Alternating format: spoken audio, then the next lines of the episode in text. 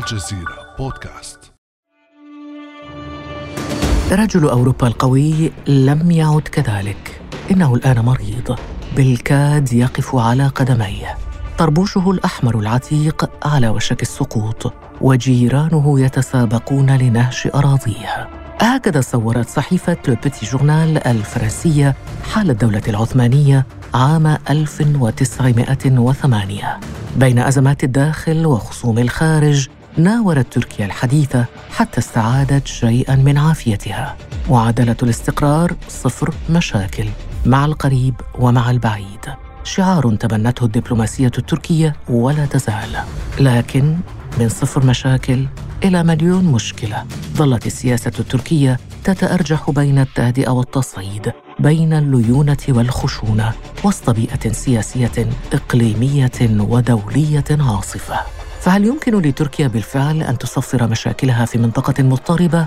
وكيف يبدو مستقبل علاقاتها مع دول المنطقة؟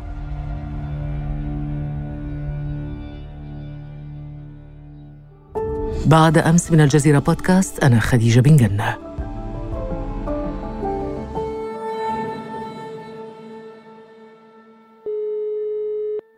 يسعدني في هذه الحلقة أن أستضيف الباحث المختص في الشأن التركية دكتور محمود الرنتيسي.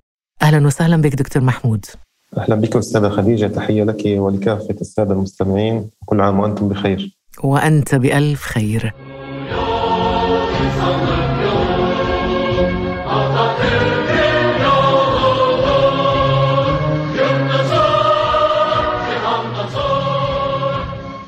سلام في الوطن سلام في العالم. شعار أطلقه مؤسس الجمهورية التركية مصطفى كمال أتاتورك وأعاد صياغته المنظر السابق لحزب العدالة والتنمية الحاكم أحمد داوود اوغلو تحت اسم صفر مشاكل. دكتور محمود الرنتيسي دعنا نفهم في البداية الخلفية التاريخية لفكرة تصفير المشاكل الإقليمية والدولية في تركيا. ما أساسها؟ في البداية من المهم أن نوضح أن فكرة تصفير المشاكل يعني بمعناها المجرد أي وصولها إلى الحالة صفر في بيئة مضطربة مثل الشرق الأوسط خصوصا وفي النظام الدولي عموما هو حالة مستحيلة لأن النظام الدولي هو بيئة متفجرة بالإشكاليات وأحد خصائص النظام الدولي والإقليمي هو عدم الاستقرار والفوضى. لذلك المقصود هو تخفيف الإشكاليات إلى أقل حد ممكن. أما الخلفية التاريخية المتعلقة بهذا المصطلح أو هذا الشعار في تركيا فكما تعلمين أستاذة خديجة هو منذ أن سعت تركيا لتحقيق الاستقلال قبل بداية الجمهورية الحديثة في عام 1923 كان الهدف هو إقامة دولة تركية ضمن الحدود الوطنية لتركيا. ونتج عن هذا رفض للنزعات المغامرة أو النزعات التوسعية ونهج لتعامل تركيا لحل مشاكلها التي نشأت مع حرب الاستقلال ومع تأسيس الدولة التركية الحديثة بطرق دبلوماسية كما حدث في مشكلة الموصل مع بريطانيا ومشكلة المضائق مع روسيا التي تم إنهائها باتفاقية مونترو في عام 1936 طبعا ورثت الدولة مشاكل مع الأرمن ومشاكل مع العرب بعد انهيار الدولة العثمانية. لذلك حاولت الجمهورية الحديثة أن تنهي مشاكلها مع الجوار بطرق دبلوماسية ودون الدخول في صراعات مسلحة. اذا للجغرافيا دور دكتور، يعني هذا التاريخ يتقاطع مع الجغرافيا وتعقيداتها. ماذا يقول لنا اذا موقع تركيا الجغرافي عن سياسة صفر مشاكل؟ كما نعلم تركيا موقع استراتيجي مهم لديها حدود على البحر الأسود ولديها حدود على البحر المتوسط وبحر إيجا لديها جيران مثل العراق وسوريا وإيران وأرمينيا وأذربيجان وجورجيا وهذا يجعلها موجودة في مناطق عدة موجودة في البلقان والقوقاز وفي أوروبا وآسيا ومنخرطة مع الشرق الأوسط وهذه كلها مناطق مليئة بالصراعات.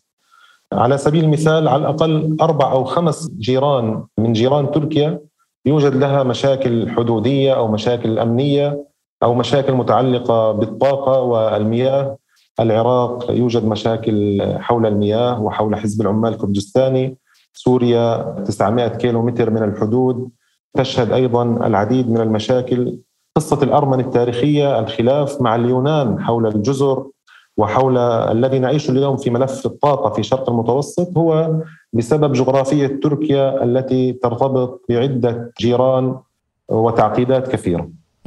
طيب هذه التعقيدات الكثيرة بسبب تقاطعات الجغرافيا التركية في مناطق مختلفة البلقان، القوقاز، أوروبا، آسيا، العالم العربي، هل هذا ما أدى اليوم إلى هذه الانعطافة أو الانعراج المفاجئ في السياسة التركية؟ أنا أعتقد أن التغيير الذي يحصل في السياسة التركية هو تغيير مبني على قراءة وتقييم للجغرافيا وتعقيداتها من جهة وهذا هو أصل المشكلة لكن التغيير الذي يحصل في السياسات وفي ديناميكية العالم من تغيير في توازنات القوى وتغيير في التطورات الإقليمية. يعني اليوم تحدث أزمات انهيارات لدول. على جوار تركيا حصلت حرب أهلية في سوريا.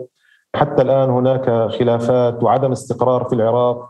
منذ الثورة الإيرانية التي حصلت في عام 1979 ليس فقط يعني نتحدث عن جغرافيا ونتحدث عن تاريخ ونتحدث عن سياسة ديناميكية متفاعلة يحدث فيها تغييرات. ولعل الأزمة الأوكرانية اليوم هي أفضل شاهد يعني هناك حالة استقرار منذ الحرب العالمية الثانية لكنها اليوم بدأت الجغرافيا تكشف عن وجهها مع حدوث تطورات وطموحات لدى قادة سياسيين واستراتيجيات متجددة لدول تبنى وتتعاد النظر فيها بناء على التطورات الدولية وحجم القوة التي تمتلكها كل دولة والتغير في هذه القوة. لكن دكتور محمود رنتيسي ربما الكثير من المراقبين ومن الناس العاديين أيضا يعني صدموا بتقلبات السياسة التركية اعتبروا المواقف والتصريحات التي يطلقها الرئيس أردوغان يعني بين قوسين مجرد نفاق سياسي مع عودة التطبيع مع إسرائيل، السكوت عما يجري في سوريا بعد خطاباته النارية زمان ضد الأسد وخطوطه الحمراء في سوريا، اليوم العلاقة مع الإمارات تغيرت، العلاقة مع السعودية تغيرت، العلاقة مع مصر تغيرت، حالات التهدئة أيضا مع أرمينيا، مع اليونان، كيف نفهم كل هذه التقلبات؟ في الحقيقة المتابع للشأن التركي عن كثب هناك تغيير واضح في السياسة التركية وفي العلاقات بدأ تقريبا منذ سنة ونصف تقريبا. وتغير في التعامل مع الدول. كما نعلم تركيا بدأت منذ عهد حزب العدالة والتنمية منذ عام 2002 تقريبا حتى عام 2011 وبدايه ثورات الربيع العربي. كانت في تلك الفترة تركيا تعتمد على أدوات القوة الناعمة وإبراز نفسها كقوة إقليمية نموذج آه، لدول المنطقة وحتى للدول الاخرى خارج المنطقة.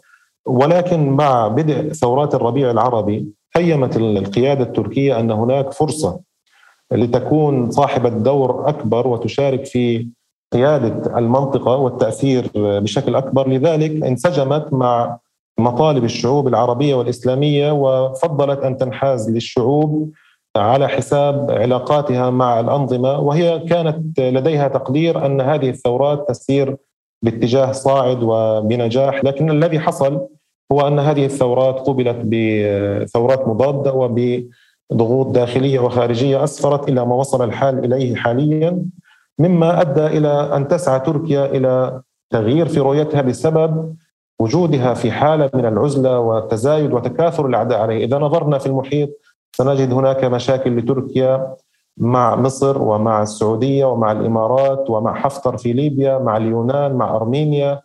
مع فرنسا مع الولايات المتحدة الأمريكية مع نظام الأسد مع الحكومة في العراق مع إيران والقائمه تطول إذا أردنا أن نعد. لذلك آه، واضح أن تركيا بالإضافة إلى بعض التراجع الداخلي لحزب العدالة والتنمية في شعبيته التي كانت متصاعدة حتى العام 2009 2010 ثم بدأت بالتراجع نجد أن كان لابد من وقفة لدى القيادة التركية لإعادة تقييم الأمور وفق معادلة تجد فيها نفسها غير متضررة على الأقل ولا تأكل من رصيدها الذي يبقي عليها في الداخل ومن مصالحها كدولة في الخارج. هذه الاستراتيجية الجديدة للسياسة التركية أو للقيادة التركية خصوصا هنا يجب أن نؤكد أيضا على الصدمة وخيبة الأمل لدى الشعوب العربية من عودة التطبيع مع إسرائيل ألا تخشى أنقرة من خسارة رصيدها الكبير الواسع الذي بنته خلال سنوات طويلة لدى الشعوب العربية والإسلامية؟ نعم كما ذكرت أنا أي دولة تقوم بتحسين علاقاتها مع دولة كيان احتلالي مثل إسرائيل يحدث تآكل لرصيدها خاصة إذا علمنا أن استطلاعات الرأي التي أجريت على مدار السنوات وهو استطلاع تجريه جامعة قدير خاص كل عام عن الدولة الأكثر عداء بالنسبة للشعب التركي كانت دائما إسرائيل تحتل المكان الأول في قائمة العداء للشعب التركي. لكن كما ذكرت للأسف هناك سياق تاريخي موجود في الدولة التركية. كما نعلم أن تركيا هي أول دولة اعترفت بدولة الكيان أول دولة إسلامية في عام 1949 واستمرت العلاقات السياسية والعسكرية مع إسرائيل. حتى قدوم حزب العدالة والتنمية ظهرت بشكل واضح بعض الأزمات بسبب الجرائم الإسرائيلية بحق الشعب الفلسطيني والتي كان يرفضها الأتراك.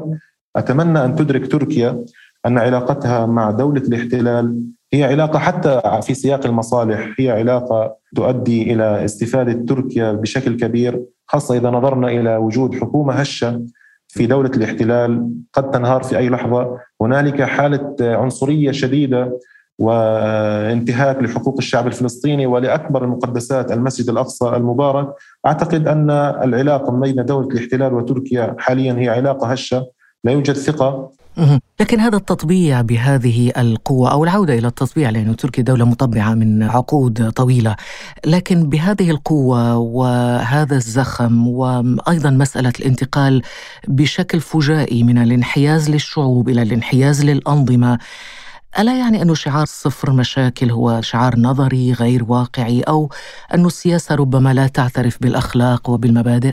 نعم هذا سؤال مهم حقيقة بالنسبة لموضوع تصفير المشاكل هو منذ بدايته حتى منذ العام 2009 عندما كان أحمد داود أوغلو مستشارا لرئاسة الحكومة التركية كان هناك اتهامات لهذا الشعار بأنه شعار حالم وشعار مثالي وبعيد عن الواقع ولا يمكن أن يستمر طويلا وهذا جزء من الحقيقة بالتأكيد أما بالنسبة لعملية التطبيع دعينا نفرق ما بين علاقات دول المنطقة التي تعيش في جوار منذ مئات السنين وهي دول طبيعية وبين العلاقة مع إسرائيل. إسرائيل بالتأكيد هي كيان احتلالي غاشم قائم على اغتصاب أراضي عربية وإسلامية.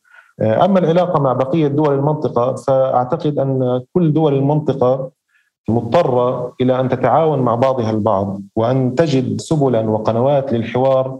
أنا أعتقد أن المشكلة هي في ضبط المعادلة ما بين المصالح وما بين المبادئ كما تفضلت في سؤالك لكن السياسة الواقعية التي تحكم اليوم المنظومة الدولية والعلاقات في النظام الدولي هي سياسات مبنية على المصالح بالدرجة الأولى ولا تكاد دولة من الدول إلا وتدخل في حالة من الانحدار للاسف الأخلاقي بسبب هذه السياسات الواقعية. نعم إذا نظرية الواقعية السياسية هنا تنطبق على الحالة التركية هل نضيف إليها إضافة إلى المصالح آه، لعبة المصالح التي تحدثت عنها أنه ربما تكون هناك ضغوط أمريكية تملي على تركيا ربما ضغوط اقتصادية داخلية أملت على تركيا ذلك؟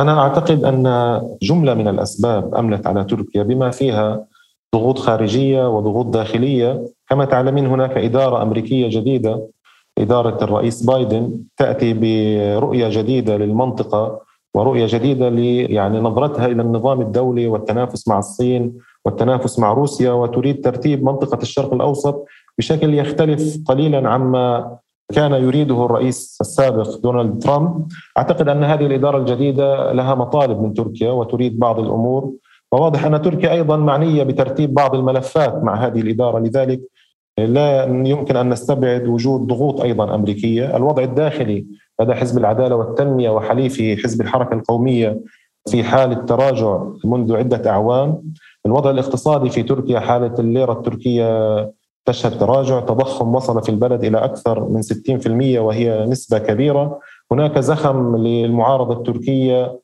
يعني حصلت عليه بعد فوزها في البلديات الكبرى في أنقرة وإسطنبول مما يستدعي آه، أن يعيد الرئيس ترتيب الملفات الخارجية للتفرغ للملفات الداخلية، أيضا من جانب آخر هناك بعض الأمور التي يمكن الإشارة لها أن تركيا بالفعل حققت بعض الإنجازات في المرحلة السابقة على سبيل المثال الانتصار الذي حصل في كرباخ ودعمها الواضح لأذربيجان في مواجهتها مع أرمينيا وتثبيتها لمعادلة في شرق المتوسط وفي ليبيا. هي حاولت أن تثبت هذه النجاحات وتدخل في مرحلة جديدة على قاعدة بعض النجاحات. أيضا هناك محاولات من القيادة التركية لعزل بعض المشاكل ومنعها من التراكم على سبيل المثال دولة مثل اليونان أصبحت تتلقى دعما من دول لم تكن تتلقى منها دعما في السابق على سبيل المناكفات. مثلا دولة مثل الإمارات والسعودية وإسرائيل ومصر كلها كثفت وزادت من وتيرة علاقاتها التعاونية الأمنية والعسكرية مع دولة مثل اليونان وقبرص بسبب الخلاف مع تركيا. لذلك تركيا بتطبيعها مع هذه الدول يمكن أن تحقق بعض الأهداف في صناعاتها العسكرية على سبيل المثال لا يمكن لتركيا أن تسوق صناعاتها العسكرية المتطورة والمتقدمة حاليا في ظل وجود إشكاليات عميقة مع هذه الدول. لكن دكتور محمود رنتيسي في المشهد الحالي تبدو أنقرة أنها تسير نحو تسوية خلافاتها مع الجميع مع مختلف دول المنطقة باستثناء النظام السوري. هل سنرى برأيك خطوات في هذا الاتجاه باتجاه دمشق قريبا؟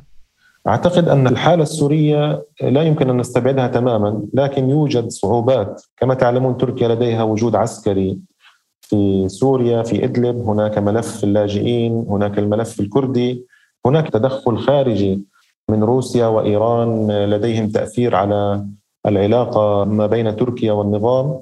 هذه المحددات كلها أعتقد تصعب من وجود آه، حالة تطبيع ما بين سوريا وتركيا، لكن في الآونة الأخيرة ذكرت صحف تركية مقربة من الحكومة التركية مثل صحيفة حرية أن هناك قنوات حوار وهذه إحدى سمات العقلية التركية أنها لا تقطع وتسعى إلى الفصل ما بين الملفات لذلك قنوات حوار موجودة لكن لم تصل حتى الآن إلى البعد السياسي. دكتور محمود نقف اليوم على اعتاب انتخابات حاسمة في تركيا العام المقبل وسواء بقي حزب العدالة والتنمية في الحكم أو فازت المعارضة في كلتا الحالتين هل سيتغير تعاطي أنقرة مع التزامها بتصفير المشاكل؟ هذا أيضا سؤال مهم جدا.